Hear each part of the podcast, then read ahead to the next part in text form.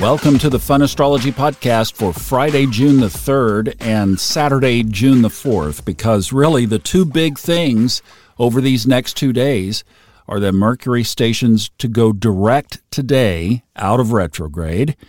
That's at 4 a.m. this morning Eastern Time. That will have already happened by the time most of you hear this. But my goodness, you talk about these stations being amplified energy. I couldn't get anything technologically to work yesterday. It was like crazy. My radio client, we had email trouble. Then we had computer trouble. Then I had trouble logging on to a brokerage account. The market was trading like a maniac yesterday. And we know that when these planets come to station points from retrograde to direct or direct to retrograde, their energy gets amplified. So that means that absolutely all things Saturn and all things Saturn in Aquarius are amplified right now, and they will be through the weekend. Be sure to check our Discord group. We've got a conversation going on in there, Fun Astrology in Discord. And the other thing is the Old Soul, New Soul podcast. Robert and I are recording a fresh batch of new episodes today. Thank goodness it's today and wasn't earlier in the week because they probably would have gotten erased or something. I don't know. But we're doing some new batches. Lizzie Grace's question about the midheaven and the equal house system is up today.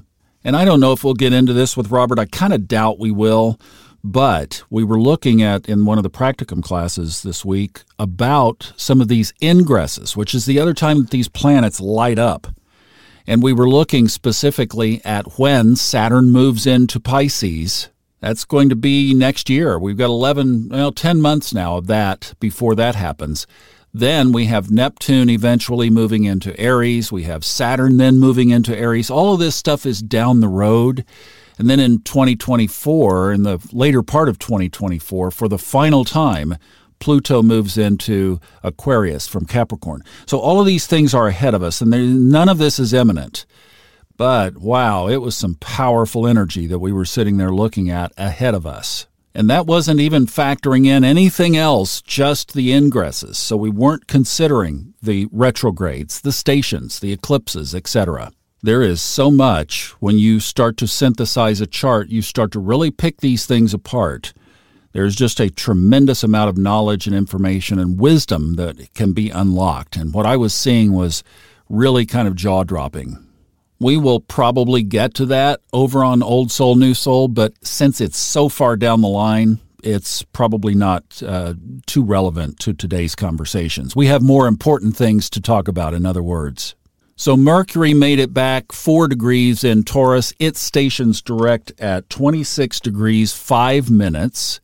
And then Saturn tomorrow turns retrograde at 25 degrees, 15 minutes in Aquarius, if you want to mark those numbers. Now, we might as well get comfortable with Saturn in retrograde because it lasts all the way until October 23rd.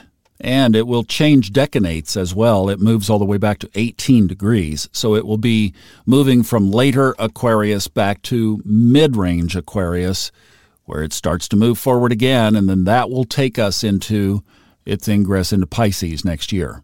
So this will be cleaning up everything Saturn in Aquarius for the next 29 years.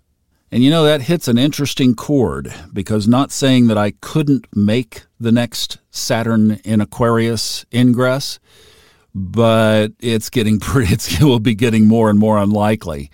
And that's a pretty ominous thing to face, I don't want to dwell on that here, but it was just like, wow, it just hit me as I was saying that like, dude, you probably aren't going to be around.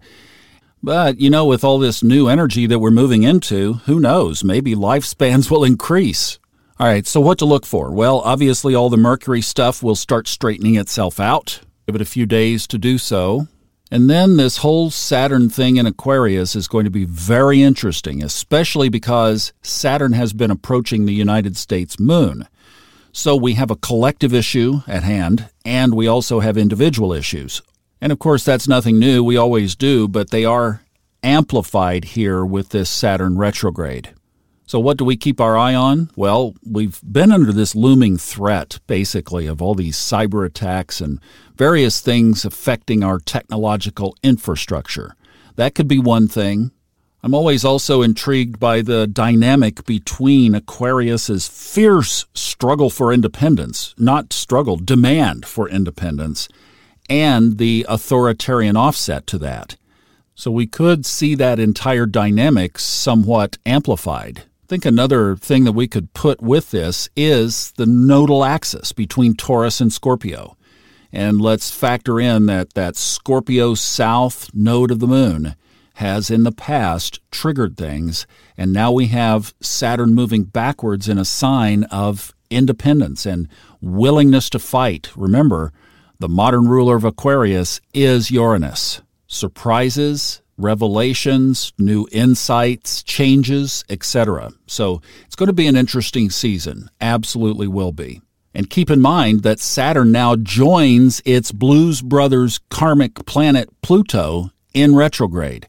So the karmic Blues Brothers are now both in retrograde as of Saturday. That means a lot of deep inner work for all of us.